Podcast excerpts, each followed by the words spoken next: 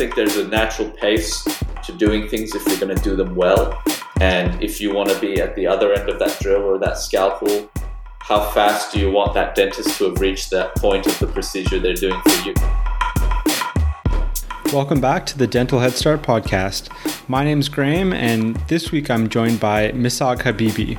As someone who is early on in their career, implant dentistry is something that I definitely want to learn more about.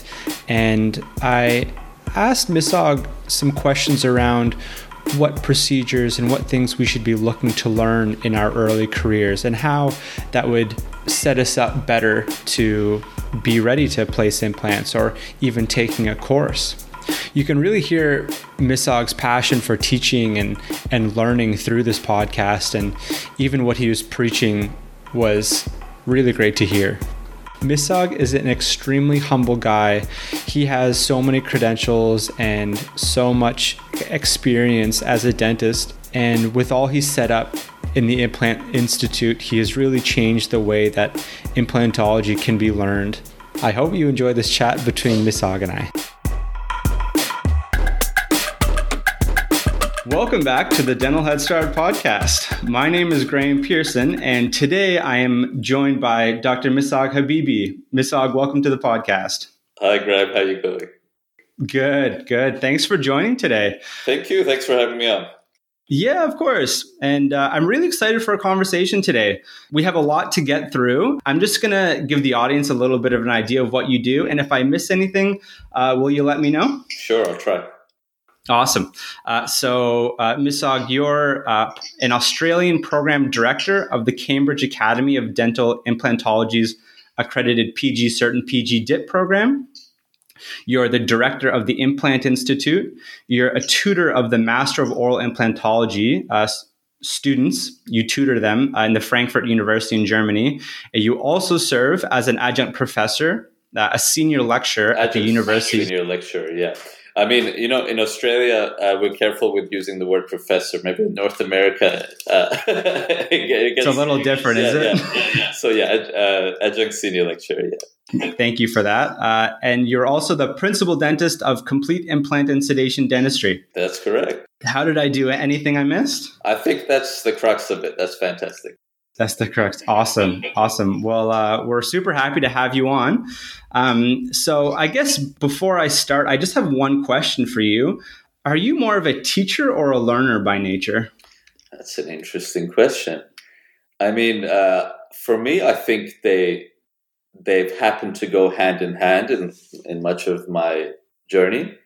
Um, you know, it's that that old adage that if you you know if you stop learning, you know.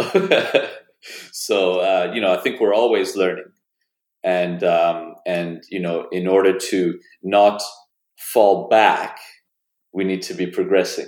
You know, so there's no such thing as just sort of sitting stagnant and everything being okay.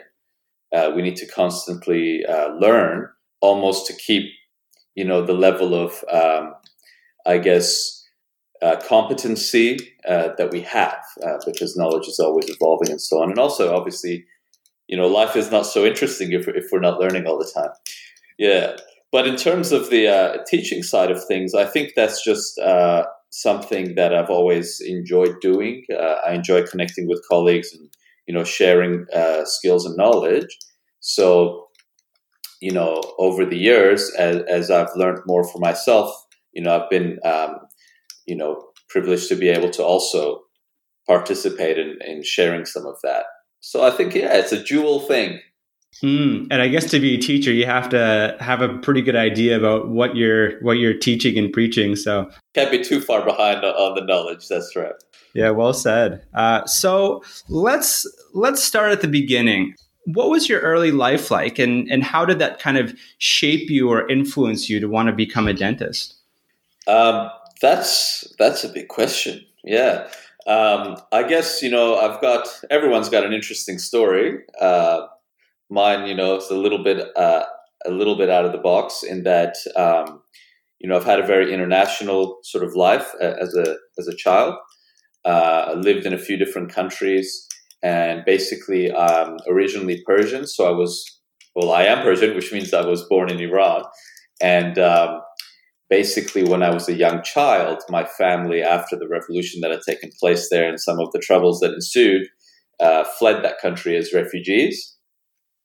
So within the first few years of life, um, you know, I basically lived in several countries um, as you know as a refugee until we settled in a given place, um, and spoke several languages. So first, you know, it was Persian, and then it was Urdu because we fled into Pakistan, and uh, then we were processed through Austria. So the next year of schooling was in German, and uh, we eventually settled. Uh, yeah, so we were we, we, got a visa to go to the United States, and that's probably where my mixed up accent, which some people think is Canadian, as a result. uh, you do have a hint of a North American in there. Right. Yeah, I noticed yeah. that. Yeah, so we lived in the states for a few years, and then um, eventually, more as you know, standard migrants, my my parents decided to move to Australia, and uh, hence, uh, you know, probably an international accent. Um, but how did that influence maybe my career? I think there is probably a little bit of, um, you know, when when you come from a background that has had instability or instability in it, and you see your parents uh, toil and struggle and go through all these great efforts, which now I appreciate so much, you know, uh, to to facilitate, you know, the life they do for you. You think, you know, I want to sort of make a life that is uh, predictable and stable to some degree. And so, you know, I, I had uh, a lot of interest in the arts and even the performing arts. But yeah, but uh, you know, when I was putting together my options, I was like, no, I want to be guaranteed a job. I wanted to have a secure and, and good income, you know, that can support a family without much stress and all that. So it sort of uh, brought down my options a little bit. And uh, yeah, but uh, I think uh, also, you know, in that part of the world, there is a lot of, you know, in my background, people do put, uh, I guess, importance and, you know, value on, on health professions as well. So maybe subconsciously that might have influenced me a little bit. But of course, as a teenager, uh, when you're making some of those decisions for university and that, you're very strong minded and, uh, you believe that you're making all your decisions very independently. so, yeah. So uh, yeah, it was around year eleven of school, I think, that uh, I recall. I was in a physics class, and I came to this decision that I I wanted to be a dentist, and um, you know, putting together these ideas that I just shared with you, but also, you know, I was really enjoying uh, sciences, uh, health sciences, and um, and I love doing, you know, things with my hands, art and and and things, woodwork. So thought this might be a really good marriage um, of you know art and, and science, which which it is. And uh, of course, my physics teacher said, "No, you you won't study hard enough to be a dentist." so that's the story. Very cool. Yeah, thanks for sharing that. I mean, I could use your your woodworking skills here in the house today. Honestly, it's so hard when we're in high school to know what a career in dentistry or any other health profession, like what you're saying, what it's going to be like. Yet we have to choose and and yeah i mean you, our parents do definitely have a big impact on kind of what we decide as well and it's a big big decision you know? Um, when i look back I'm, I'm so happy with the decision that i made. But i think how is you know pretty much you know a child this is like uh, you know supposed to make these uh, life uh, changing decisions. And uh, you know I, I encourage uh, my kids to just think that you know whatever they decide is not a is not set in stone. You know there's so many pathways to learn your uh, interest and and sort of move along and, and find a find a path. Uh, so but yeah at that time as well it was an undergraduate program. We we had to enter science which was you know it, it wasn't hard to get into the science program. And then depending on your grades in the first year of science you could apply for dentistry. Um, and yeah, to decide at that age to enter a profession like dentistry in particular, which is such a specific, you know, uh, focal, focal and localized sort of focus, I guess, uh, is quite a quite a big decision to make. But yeah, it seems to have worked out. Yeah, absolutely. Uh, yeah, so you, you you've really made your decision in a physics class that really snowballed into what became of you, and and um, so that was kind of when you decided to do dentistry. How was dental school for you? How did you find it?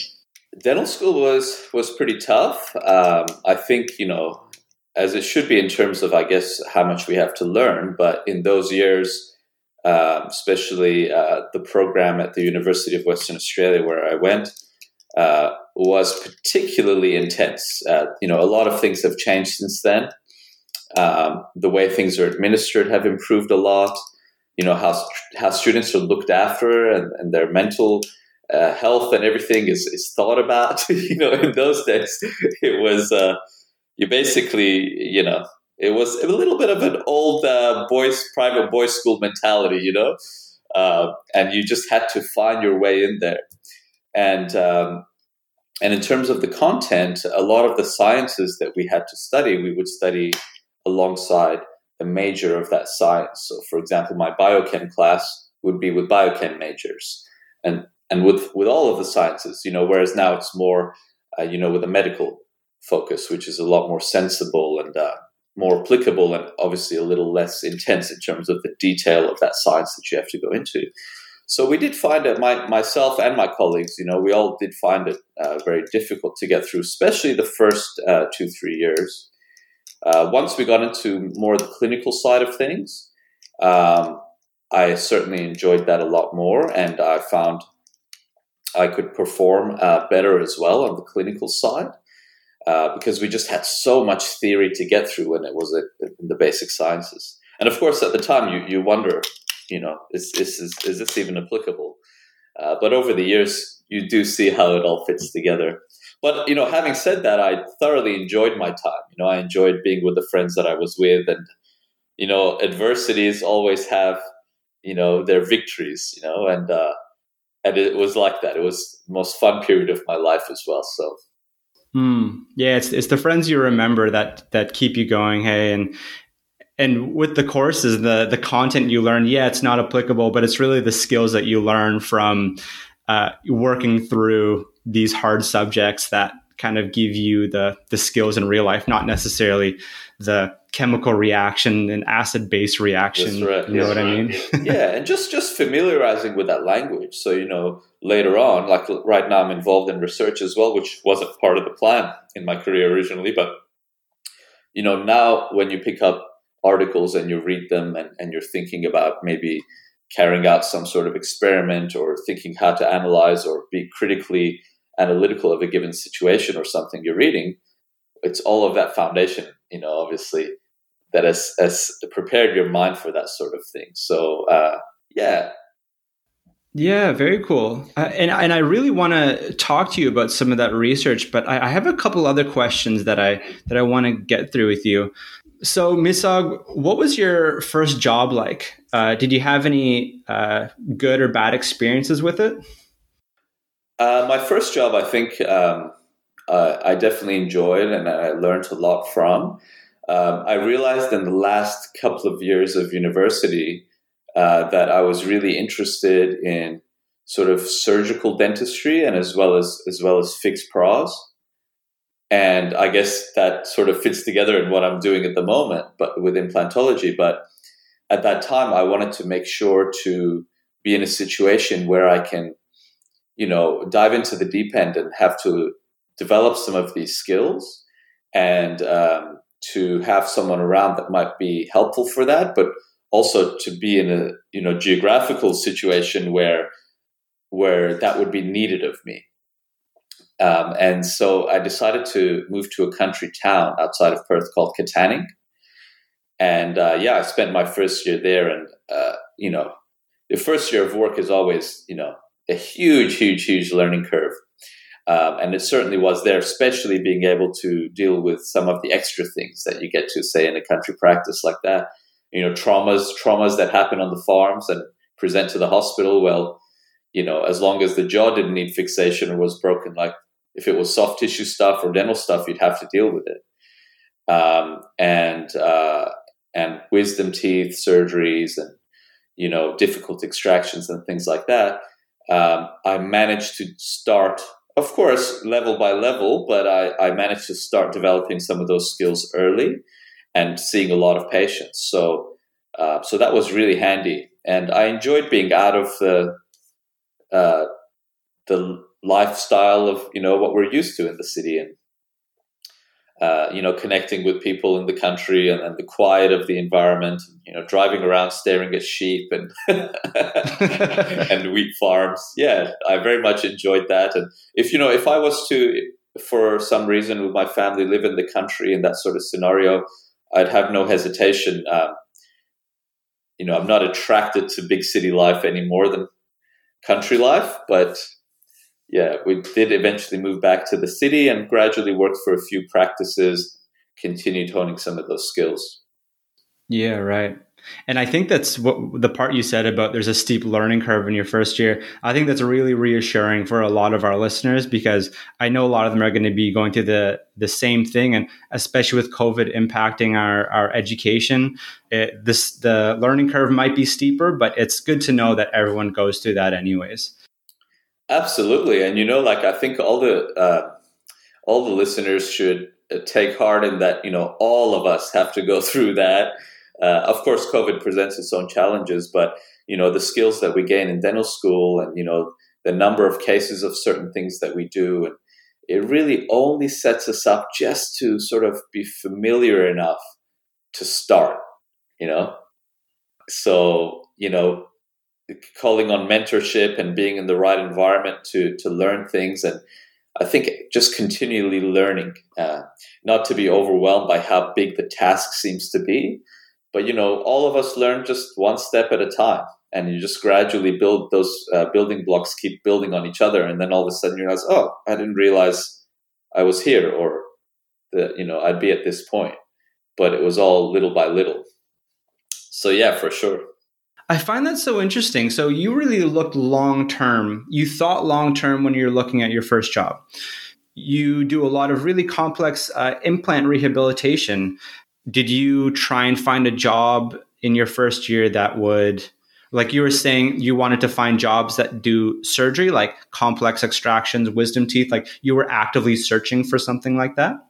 I was actively searching for uh, some surgical experience, just you know, for wisdom teeth and getting my hands busy with suturing and raising flaps and things. But also really interested in fixed prosthodontics. So, you know, to cut, uh, you know, I haven't cut a bridge in many years, but to cut bridge work and, you know, uh, to deal with cases that have, you know, require alteration of vertical dimension and things like that, that, you know, when you have a lot of complex uh, casework around and there's only limited uh, clinicians available, as long as you're obviously taking within the realm of what you're able to do step by step, um, you know, you you can develop those skills. But yeah, I was thinking of those in light of the long term. I didn't have implantology in mind at all.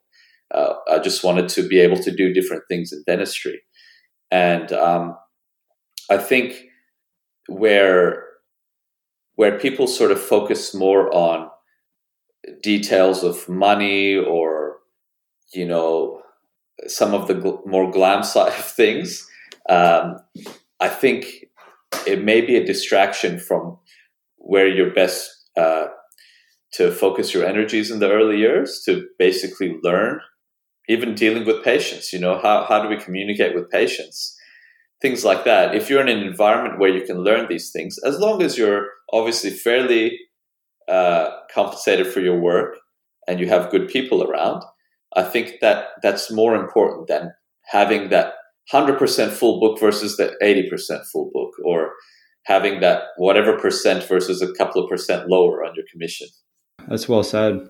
Yeah, looking for a job that really fits what you want to do, not necessarily money driven. I mean, hopefully, most good employers should should be fair in how they recompense uh, the dentists anyway. You know, uh, but but it shouldn't be our our focus. I don't think. What kind of successes or failures did you find you had within those first couple years? Uh, you know, within your first couple years of working. Yeah, um, your your failures, uh, not just in the first couple of years, but over your career, uh, they certainly stick with you. you know, things that you could have done better, um, or you know, mistakes that you made. Certainly, and as they should, form, you know, and reorient uh, your thinking considerably. Um, I I think in that first year, I don't recall any major mishaps or anything like that. Um, I think it was certainly a good learning experience and being able to cut a lot of fixed restorative work and do a lot of wisdom teeth and so on. I mean, my my uh, my mentor and, and the principal of that practice would still do the more complicated so, wisdom teeth cases.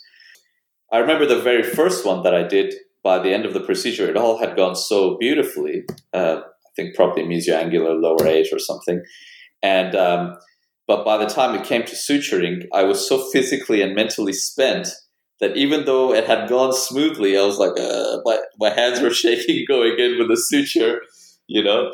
And I put a couple in and then I asked them to come in and finish. And I realized, wow, I have expended so much energy here that I, that I've run out of it before the end of the procedure, you know? Um, no, but, uh, and it, it's also, you know, in the country practices, usually it's probably a more forgiving audience as well. You know, if you're good to people and you're you're doing well by them, they're not going to you know make a fuss about you know the corner of something being less or more translucent or something. You know. so no, that that was good. Uh, but certainly, you know, over the years, a couple of small mishaps, as in you know, damaging a bit of tissue somewhere, or you know, they really lock into your mindset. And every surgery that you, you do after that, those dangers are very much in your visual thinking. So I guess the challenge uh, in on that side of things is to be able to do that with as making as few mistakes as possible. You know, because we all learn from mistakes. But especially these days, I think there's so much more education out there, so much more mentorship and that sort of thing that uh, we we can approach everything with so much more thorough background knowledge and research than, than we did say 20 years ago. But no it was a very positive period from what i call like i didn't find it i find it physically exhausting. I remember coming home in those early years and just collapsing you know on the floor just from fatigue. Uh, but but in terms of mentally and emotionally, I, I did find it in, enjoyable and stimulating. mm, no, that's really good to hear. And it sounded like you had a really good mentor who's around that you were able to kind of push your limits a little bit and knew, know that you have someone there who can maybe bail you out of a of an extraction gone pear shaped or something yeah, like that. Yeah, that that it's good to have someone like that around, and also like to you know when it's a busy say country practice like that there's no time to rely on that person so much, but you know that they're there, you know, and and you can um, you can quickly discuss something together.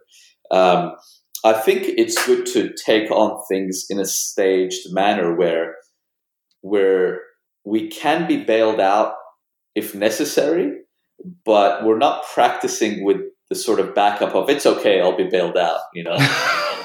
right. Yeah. Yeah. Very I've, different. Yeah. I've seen some practices like that. And uh, the mindset that sort of comes out, you sort of think, okay, you know, but that's that's not best by the patient. you know what I mean?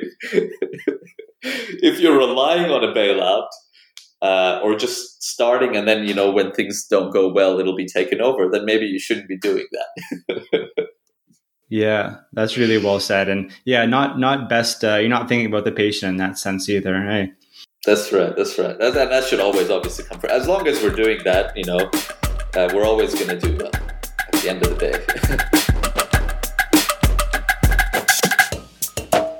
day. As dentists and dental students, we all have difficult days. You may experience workplace or training demands that have a direct impact on your physical, emotional, and psychological health and well-being. This is exactly what dental practitioner support is for. It's a completely confidential and independently run service that's funded by the Dental Board of Australia in an effort to support practitioners and dental students right across the country. Sometimes people call just at the end of a long day to debrief, but sometimes they call because there's more challenging things going on.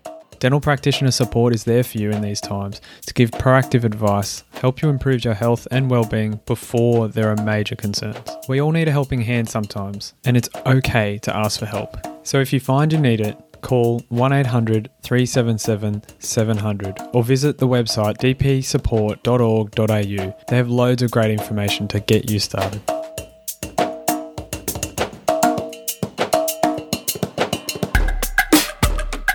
So, uh, you do a lot of IV sedation, complex implant surgery, and general dentistry. You do really well to cap off. Did you feel you wanted to hone your skills into a specific niche rather than keeping your skills broad? Um, when it came to sort of the sedation side of things, um, by that stage of my career, I'd been working a few years, and it so happened that you know that sort of you know surgical path that I was uh, mentioning to you it sort of became a, skill that practices I was working at were, were calling on.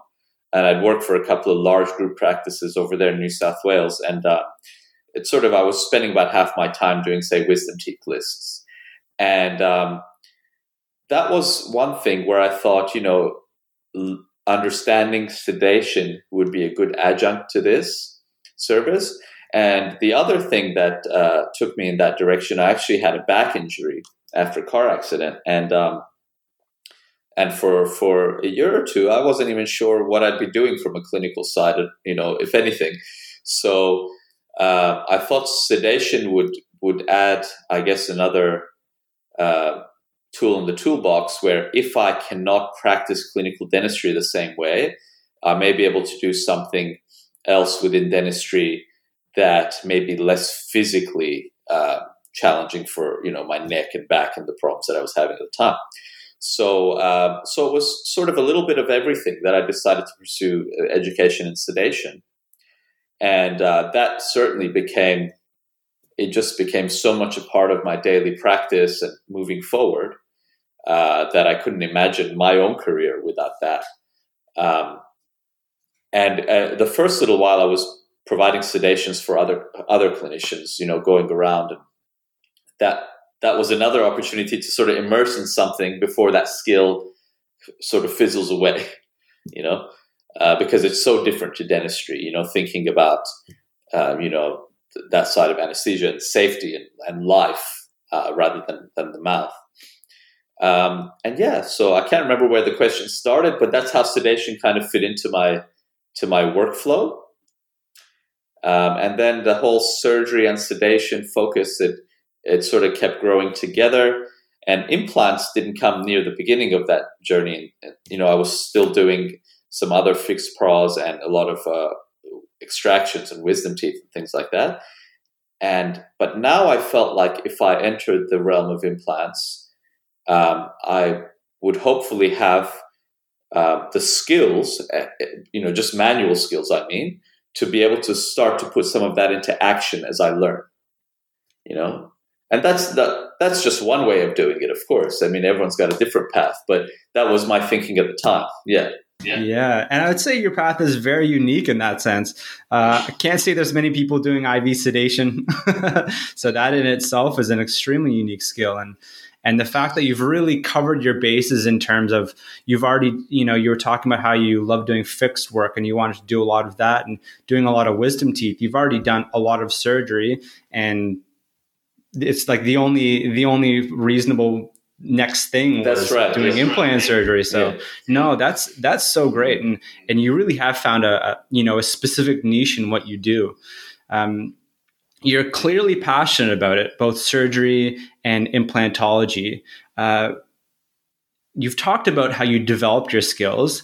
Um, what is it like? Um, what is it like going from a you know doing a single implant or an implant bridge to maybe an all on four? How how is that? How is that different? What's the what's the skill jump in that? There's just uh, so many levels of things involved, and I think. Um, you know, of course, you know, I've uh, I've done that sort of work for quite a number of years and a, a, lot of cases, and over the years, you still develop little, you know, nuances that you that you improve on and things that you learn.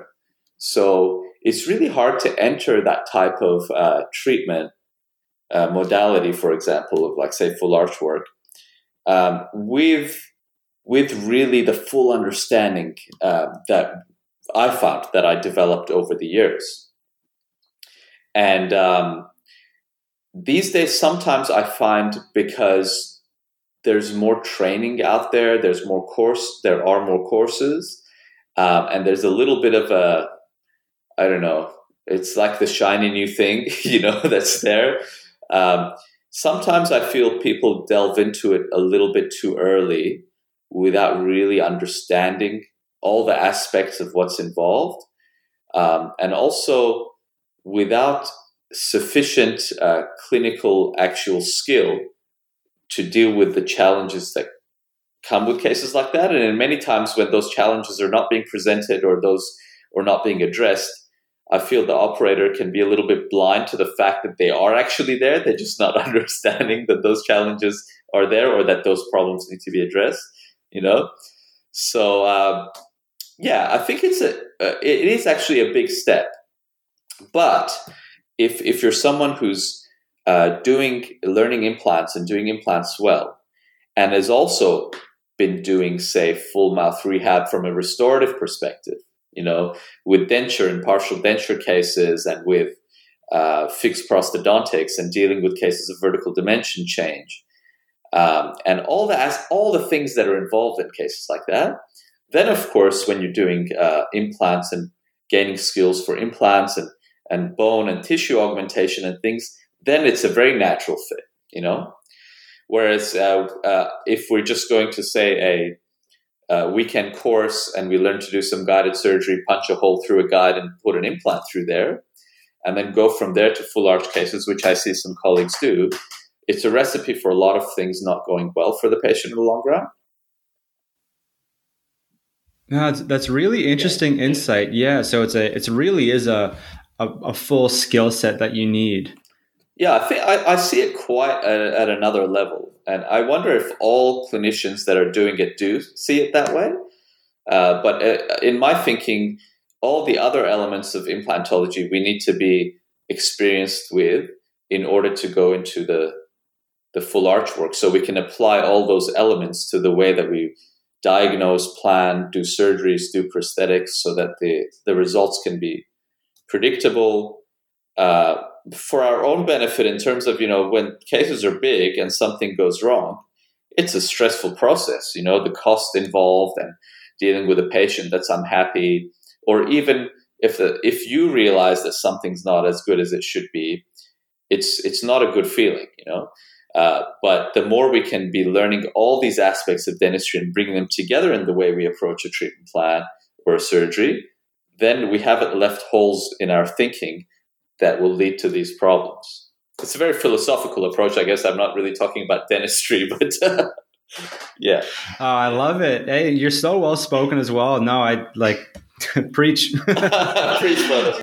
Yeah, so and I think that you you know you spoke a lot about education there and learning, and I think that really seg- segues well into our my next question. And I kind of want you to tell me about what the Implant Institute is and and what it aims to provide to dentists.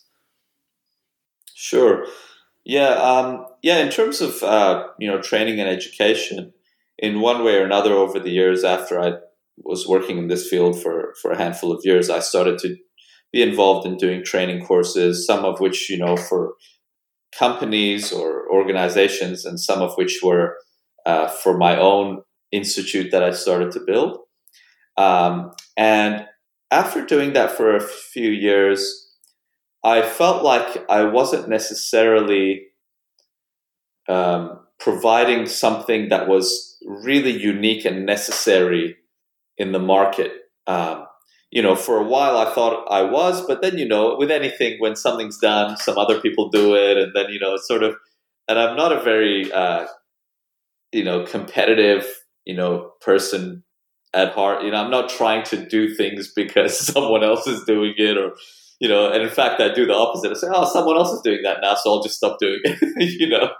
So, so there's no need. Uh, but what happened uh, with the with the Implant Institute is, so you know, I was going with some smaller things over the years, Um, and I, I stopped doing some of my larger programs. But then um, I was able to, you know, quite fortuitously and, you know, things aligned, uh, sort of uh, develop into this partnership with Cambridge Academy of uh, Dental Implantology in the UK. And I think uh, our partnership and what we're able to provide in terms of implant education um, in the Australia Australia Pacific region is certainly very unique in that you know we're offering these uh, postgraduate certificate, postgraduate diploma programs uh, in dental implants um, that are accredited through uh, the UK uh, authorities, um, and it allows uh, dentists to know that they're not just learning something or cramming through something on a weekend or two, but they're actually doing uh, didactic programs that are quality controlled, uh, that are evidence based, and that challenge them to learn more than what they usually do when they go to certain courses. And as a result, uh, you know, hopefully much better outcomes for the dentists and the patients. And of course, it's great to also come out with, with an award to, to reflect the learning that you've been doing, whether it be a PG Cert or PG DIP. So, Misagh, I guess I want to talk a little bit more specifics about the Implant Institute. You provide the PG Cert and PG DIP program um, through the is it the Cambridge University? It's not the university. Um, well, the director of Cambridge Academy is actually faculty at Cambridge University, but um, but no, it's actually an independent organization in, in Cambridge. So, Cambridge Academy of Dental Implantology uh, is a tertiary education provider in the UK uh, that whose programs have been accredited by by the uh, postgraduate awarding body, uh, Eduqual, to uh, you know at the postgraduate certificate and postgraduate diploma levels. So, in terms of getting that accreditation and the quality of the evidence based program, the didactic nature of the program, how things are conducted, how things are assessed and administered, it really has to match university standards. And um, and you know, and you know, I I would I would go out there and say like, you know, we're certainly not lacking in that regard. Maybe better than uh, a lot of sort of uh, I would hope um, postgraduate university courses in the area of implants in terms of how much people can get out of it in terms of learning outcomes. Um, so that's uh, you know being able to uh, sort of be uh, on faculty with Cambridge uh, Academy uh, as the Australian program director and, and uh, deputy chief examiner allows me to be able to conduct the program here in Australia. And you know the Implant Institute, I guess that's become that partnership has been the the our flagship offering, I guess. Uh, but but we have other sort of short courses and things like that that you know sometimes uh, we're running at various points of the year. And and now Cambridge uh, Academy, uh, we've also got a partnership with uh, Aston University in Birmingham, which which was actually awarded by the Guardian UK University of the Year last year. So they're really getting a lot of good outcomes. Um, they now offer a one year extension program from our PG DIP as a master, master of Science in Advanced uh, Dental Implantology. So this is totally unique now for, for the Australia region in that, you know, um, we're able to offer a pathway for a dentist to come in and exit either with a PG cert or a PG DIP or a master's, um, depending on their level of, I guess, uh, commitment commitments is one thing because it does take work. You know, it's not like going to a course and watching, falling asleep, and going home. You know, it does it does take work, but also the level of maybe skills and expertise that they come in. So someone that might be a couple of years out of uni would probably want to just do the PG cert. Beyond that is probably not really where they're at just yet. You know, whereas someone that comes in with good implant experience, maybe, and uh, you know the PG dip level formalizes and really consolidates a lot of what they know and brings in other things they, they haven't thought about, but then gives them opportunity to progress, maybe do a research project and, uh, and earn a master's degree as well. So that's really exciting that we're able to offer that this year. And, um, be interesting to see how uh, Australian dentists um, sort of respond to that in, in the coming years. Yeah, and it's it's really cool. You're bringing this world class education to Australia, and I think it's amazing. Um, and I think you actually partly answered one of my next questions, which is relating to how you know where do these uh, courses fit into a dentist education? Like at what point? And you're saying that PG cert is, you know, after a couple years, PG dip is more if you've placed more implants and have a bit more experience. What benefits do you feel like these programs have over the weekend warrior courses or going to an overseas course where you place 20 implants over a week? How does that all fit in? Um, look, obviously, my answer is going to be a little biased, but uh, you know, it's not just because I'm involved in in, in delivering this program. Uh, I guess I'm involved in delivering this program because this is the sort of program that I believe in delivering. Do you know what I mean?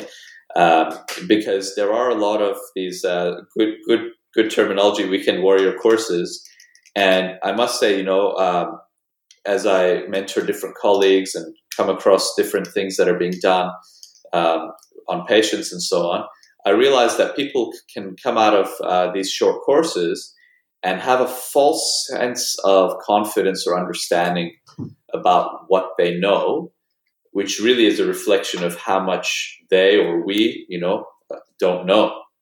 And um, so, you know, a case is being approached, you know, with very limited tools.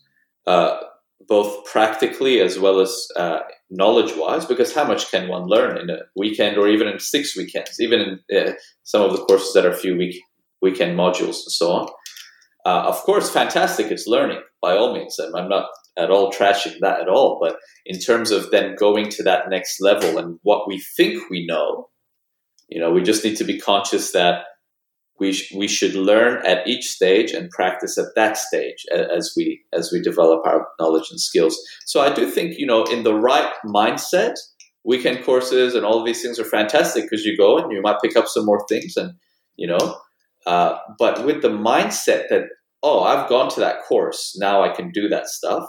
I think that that can be a little dangerous. And uh, same with you know overseas programs. Um, you know, let's say that you you've got certain knowledge and experience and you do these types of grafts, but you you haven't yet done this uh, technique of bone graft, whereas you've done the others. So you'll go to that course to get a bit more exposure to that technique and do some hands-on. Like that can be invaluable.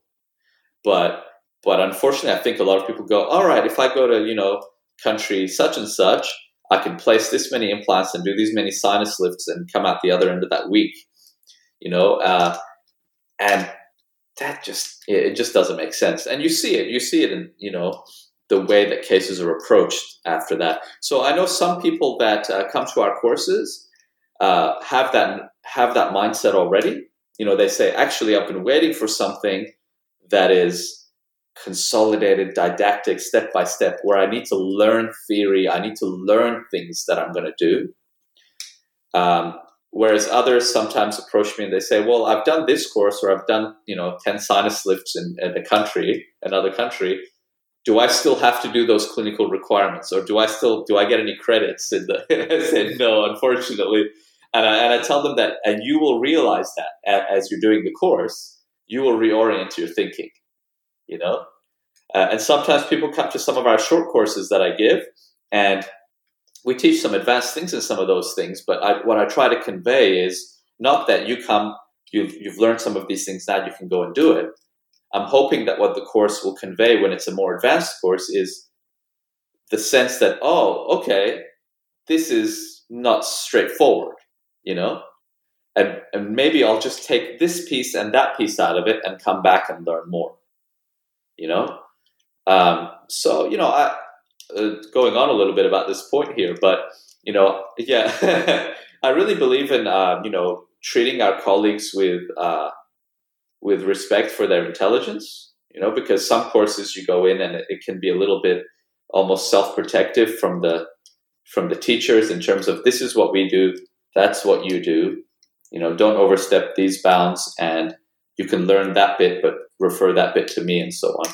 That that's not the path that we're taking we're teaching very openly, but it's with a way of learning to be self-critical and understanding your limits and everything that you learn in a lecture or in a workshop doesn't have to be something you have to go and try and do. It should only sort of form part of the overall picture that then alters your diagnostics. You know, you might learn a surgical procedure uh, just in hands-on, and now you understand when that surgery might be necessary, even if you don't have the skills or the experience to go and perform it. So it, it makes us better clinicians by even being exposed to things that we may not necessarily be needing to perform in our practices. Mm, really well said. Yeah, I think that that sums up that question really really well. And i think that's probably what a lot of people think when when thinking structured education over you know short-term courses. And i think yeah you summed that up really well Misagh. thank you. Thank you. Yeah i mean it's an important it's an important uh, distinction you know because there's so much uh, educational offerings out there and all of it has value for sure. But we, we need to think about where we're trying to go and what we want to try and achieve out of the program. And, you know, obviously the quality and the safety with which we want to practice, we want that to be reflected in our education. So, yeah, really well said.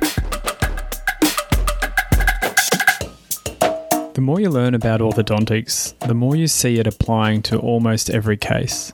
It might not always be necessary, but it's almost always an option. So then you think, I want to do aligners for my patients. And your challenge is to learn how to do that to a high standard. But once you've learnt that, many people find that the challenge then is how do you actually make that work within your practice? How do you make this efficient and therefore profitable enough for you to be able to provide that to your patients in private practice? There's two people I think about when I think about aligners and then practice management. That's Dr. Jeff Hall and Dr. Jesse Green, and now they've come together to create Clear Aligner Excellence, their new education platform that is aiming to solve both of these problems for you in your practice, while also giving you huge discounts off the major aligner therapy companies. Over the next six years, aligner therapy is forecast to increase by 28%. This is a huge opportunity. Take it with both hands. clearex.com.au. So, this next little part, uh, we're looking for some specific tips or advice. Okay, um, what kind of mistakes do you see younger younger dentists, newer grads making? Um, in implantology or in like dental practice?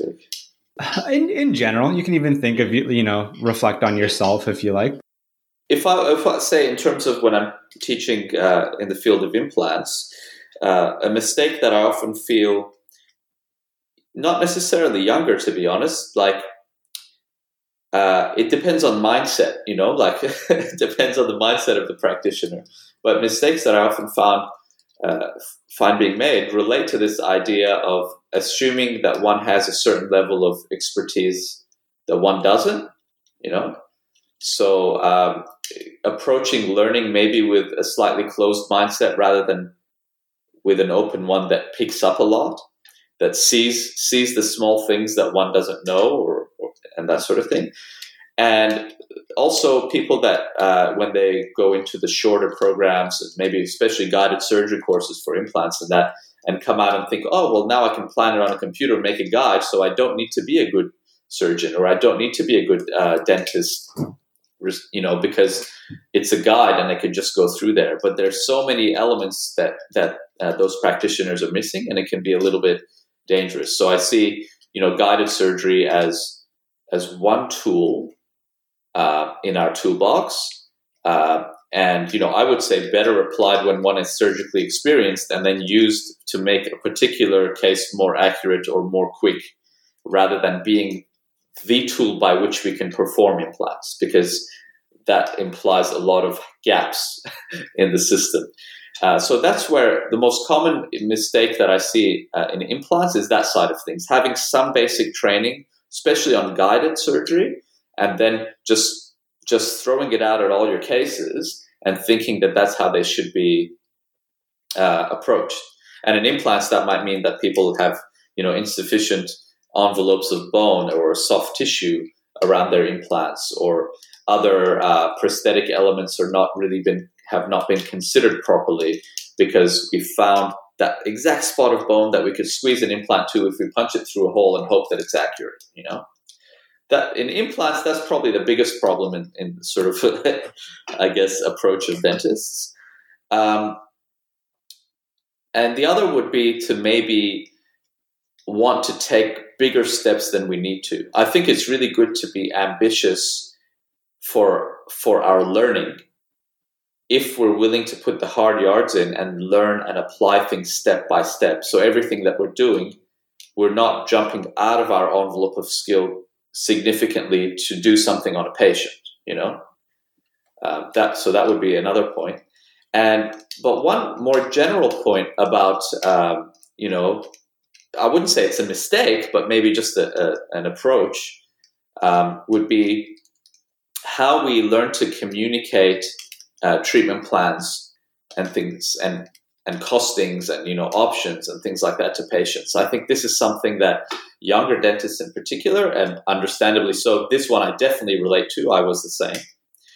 Um, come out and like, well, you know, at school we were charging this to do that, and now I'm saying, oh, here's an option and it costs you like six thousand. Here's the one that costs you fifteen thousand, and here's one for twenty five thousand. You know, like how could I say that to a patient? You know, um, but it's learning to. So how how do you get better at that? How do you get better at case presentation? Yeah, I, I well, there's one element that I get it that when we're younger, we're also worried about what does the patient actually think, you know, of, of us and our experience and, you know, I myself apparently I'm a little younger looking than my age. It comes in handy now that I'm older. But when I was younger, you know, you're always like, this patient thinks I'm a child delivering this treatment plan, you know. so so it affects how we how we think. Um, so that of course that brings its own challenge being younger. But uh, a lot of guys are post grad now as well, which means that they come in with a bit more life experience and they have a more mature presence about them, which is fantastic for dentistry. But I think the main tip that I would give is to not second guess actual science and what's best for our patients and be very open and uh, in delivering options for our patients, whether or not uh, and not make the judgment of you know what they may want to do or what they may afford or not afford. Sometimes that will really surprise you what people can afford. And other times we have to just have that radar up of i'm not going to go down a path here if the patient is uncomfortable with it or if it's much more than what's within their realm because it, it might make them feel more worried you know? Um, and you know that may not always be the picture of how a patient is dressed or you know whatever other judgments one might be prone to making. So i tend to start uh, advanced consultations with making a broad overview of like their situation first listening to the patient i think is really important uh, so i try to just let them talk firstly as they talk you know, my nurse can be making a lot of points. A lot of those points may be things that I would want to ask them, you know. But now it's become a connection, a relationship building, rather than a doctor in a white coat saying, "And now tell me the answer to this question as succinctly as you can." Uh, you know, so it lets them start to, you know, get some of the nerves out of the way, and, it, and you know, they'll see that you're genuinely listening to them and then that'll open the door for you to add some more questions in there. So then, before you even looked at the patient's mouth, you can say, "Well, I see that you know your concerns are these things." Already, they understand. Okay, you get what I'm saying. All right. So, what do you think? You know, um, and then you say, "Well, having a quick look here, you know, I'm just going to you know probe the gum here and take an X-ray here and so on." Having a quick look, it's not actually as bad as you thought it is, and you know we can sort these things with some of these approaches. Or yeah, I can see what you were saying. You know, it's definitely very advanced uh, gum disease or very advanced caries and so on. And we probably do need to look at, uh, you know, some sort of replacement option. So what I'm going to do is just run through some of the options, like very briefly, roughly what they might cost to think of something like this and what it looks like. You know, so you can quickly get through some ideas and gauge their response and then um, hone in on what might be a path that suits that patient. So neither of you are wasting a lot of time and effort talking about things that are either going over their head or not what they're interested in. Uh, and you know, this, this is the funny thing about dentistry. You know, we can approach a case with different levels, and of course, some are superior than to others in certain ways, uh, and they all have their pros and cons. Um, but we need to obviously see what the patient's objectives are. And if we're meeting the patient's objectives and giving them a couple of options, they'll understand if something is expensive or beyond their uh, capacity financially, or they might say, "Well, that's I get the what why I need that or why I want that rather than this, so I'm going to make the finances happen." You know. Um, so yeah, a little bit of a sort of uh, that that would be the path that I sort of take in every consultation. It sort of lets the patient express to you what their concerns are, opens a bit of rapport, um, and you get a get you give them a rough summary of different options, and then go in. So often, you know, by this stage, I haven't even necessarily done, say, a charting, right? Say, okay, now what we can do is do a thorough examination and you know make a proper plan for this sort of concept for you. But you know, having said that, I, it's a different sort of practice. People generally come in with with complex things, you know. Um, so obviously, when someone comes in with a healthy mouth, we don't need to do all of those things. But I was more addressing the question of uh, you know talking about big ideas or big costs with patients, and you know not necessarily needing to be too self conscious about that, but giving the you know what would you want to tell your own uh, parents, you know. Uh, so we can at least let the patients know what their options are, and then let them decide from there. Yeah, and and I think as a, as someone uh, joining the workforce, you know, having someone with a couple missing teeth, maybe some cavities, and maybe a bit of gum disease, that's a big conversation to have. So I, I think the tips that you named there are fantastic. Yeah, they also it gives you a chance to for them to understand the gravity of some of the things. You know, like you're saying, I hear your concern that you want to do this and that, but my main concern is your gum disease needs to be under control. Like that's the foundation of the whole thing, and we can't work on that before this. Like so, they see, oh, okay, so you hear me, and you want to do these things for me, but you're telling me that I like this is more important, or this has to be sorted first, you know, and that works better than just sort of giving a random bunch of items and you know and the patient goes away and say well that's not even what i wanted because they didn't they didn't understand what they need. Mm-hmm. Yeah, they weren't listening. They weren't listening because, but but I would say because we weren't finding how we need to talk to that person. Most of the time, sometimes you're just like you're you're not listening, man. you know.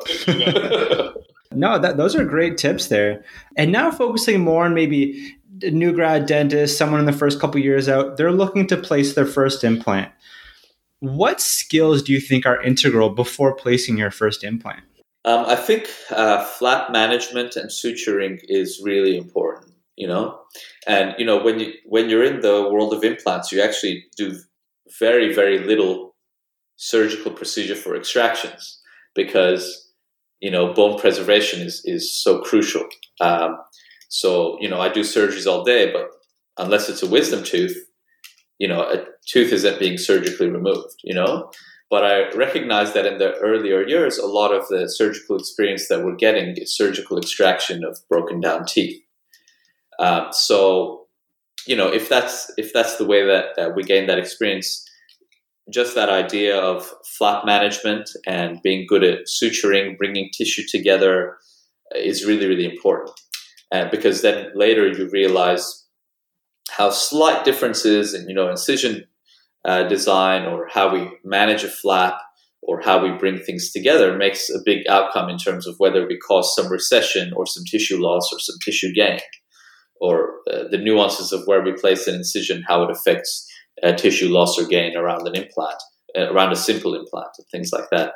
So, um, being, I guess, methodical and accurate in our soft tissue management with flaps and sutures, rather than being of the mindset, oh yeah, I've done surgical extractions. Like here's my periosteal elevator. I'm just shoving it down, you know, and then I'm cracking this. I see some people, for example, early on working much rougher than they need to, and they haven't realized how gently and delicately you can actually do these things. You know, um, that would that would be one thing, uh, and the other is really about uh, learning enough to understand what what a case requires and then doing good case selection. So uh, if you have a good understanding of, of the discipline but you don't yet have the skills for all the aspects of the discipline that's a good thing because now you can gradually add skills but you'll know this is a case i can do and it, it needs this sort of approach this is a case i need assistance with or this is a case i need to refer um, but in terms of you know what would be a suitable implant case, usually it, you know soft tissue would be uh, good quality. There wouldn't be sort of recession or aesthetic factors in the aesthetic zone. Whereas once you raise a flap, you probably cause more damage than before. Um, and it would be where we have a good uh, thick envelope of bone uh, or volume of bone around the implant as well, uh, away from vital anatomy. You know so not in a short space above the nerve where we haven't developed the feel of how we drill into bone with as many hundreds of cases yet or whatever right?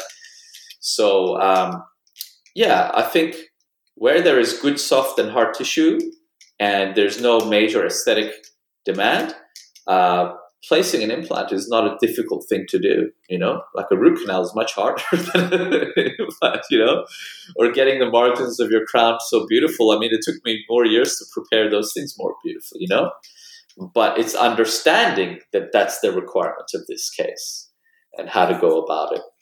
So when you're when you're tired at the end of your wisdom tooth extraction, make sure that you have a bit of energy left to practice that suturing. That's right. Yeah, that's right. Yeah, and that's the kind of stuff that you can do a lot in your own time as well. You know, you can do short courses where you can do uh, practice flap management and sutures and pick up these skills more in your own time because they'll apply to so many different things down the track. Yeah, right. Good advice.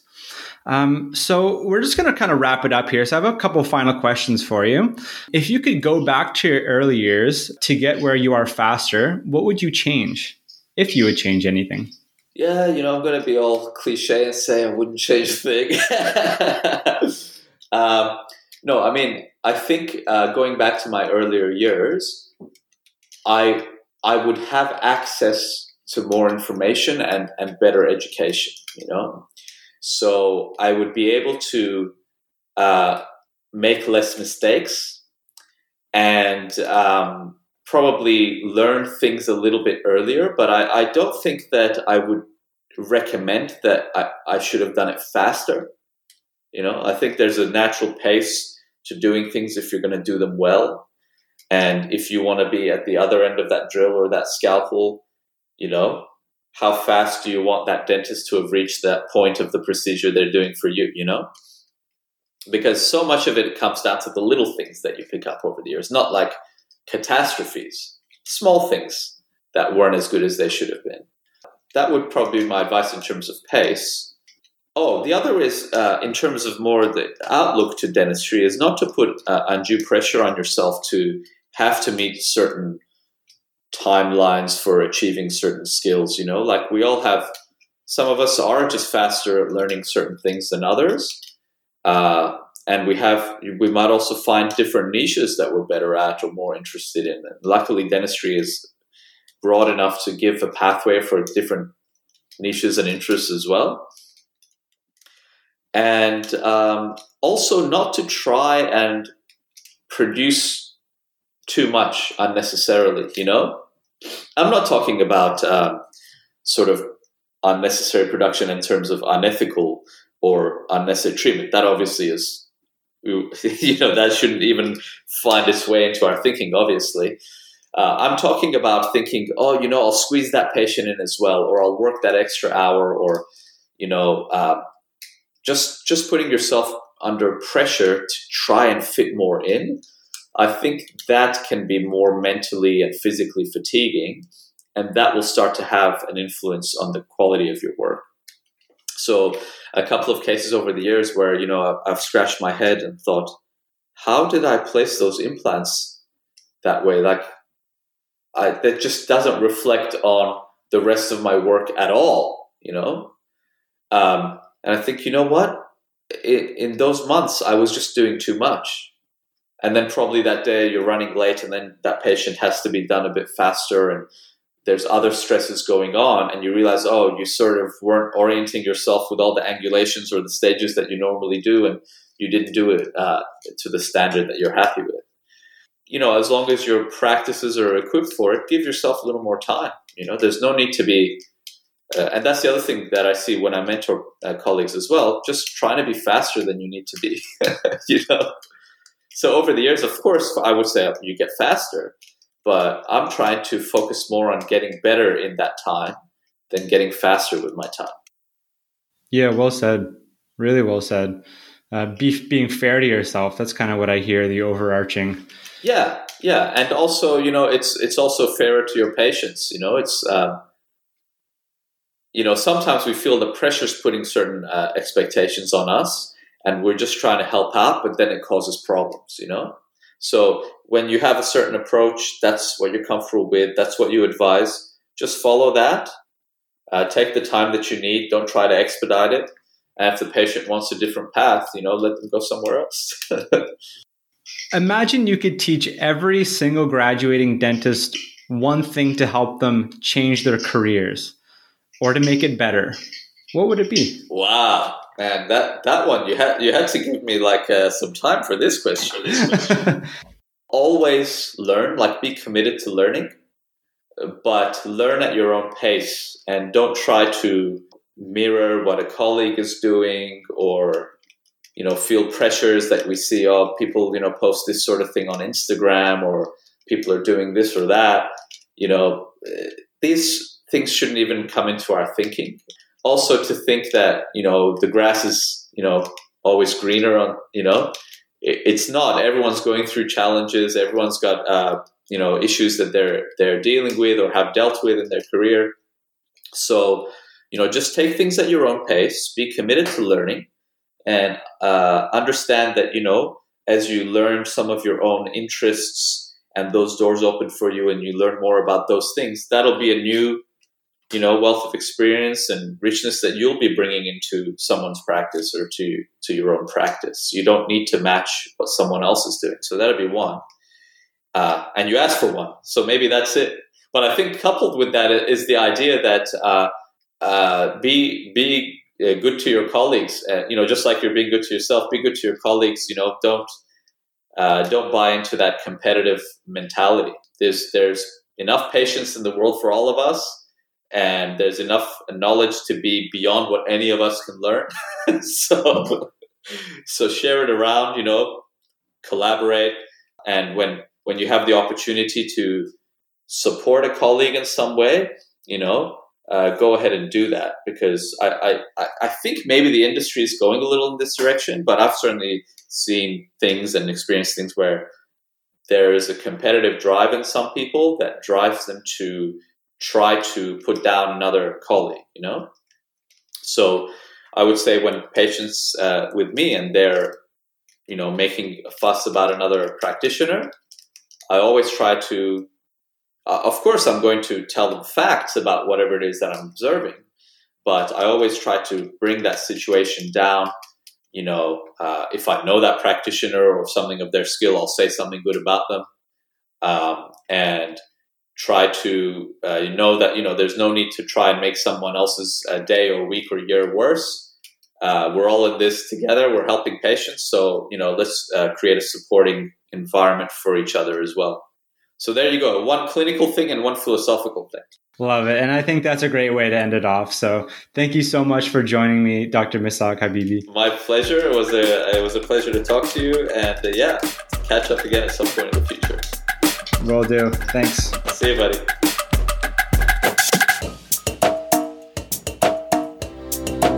It's 2022, a time where cloud based software is enhancing every aspect of our lives. So, why not leverage those same capabilities in something we use every day?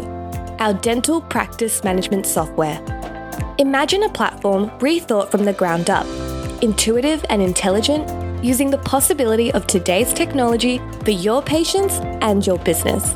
A solution that optimizes our daily workflows, creating the edge that modern dentists need to stay competitive and connected. Principal Practice Management Software is this solution efficient, intelligent, intuitive Because it's 2022 and you expect better. Go to principal.dental to learn more.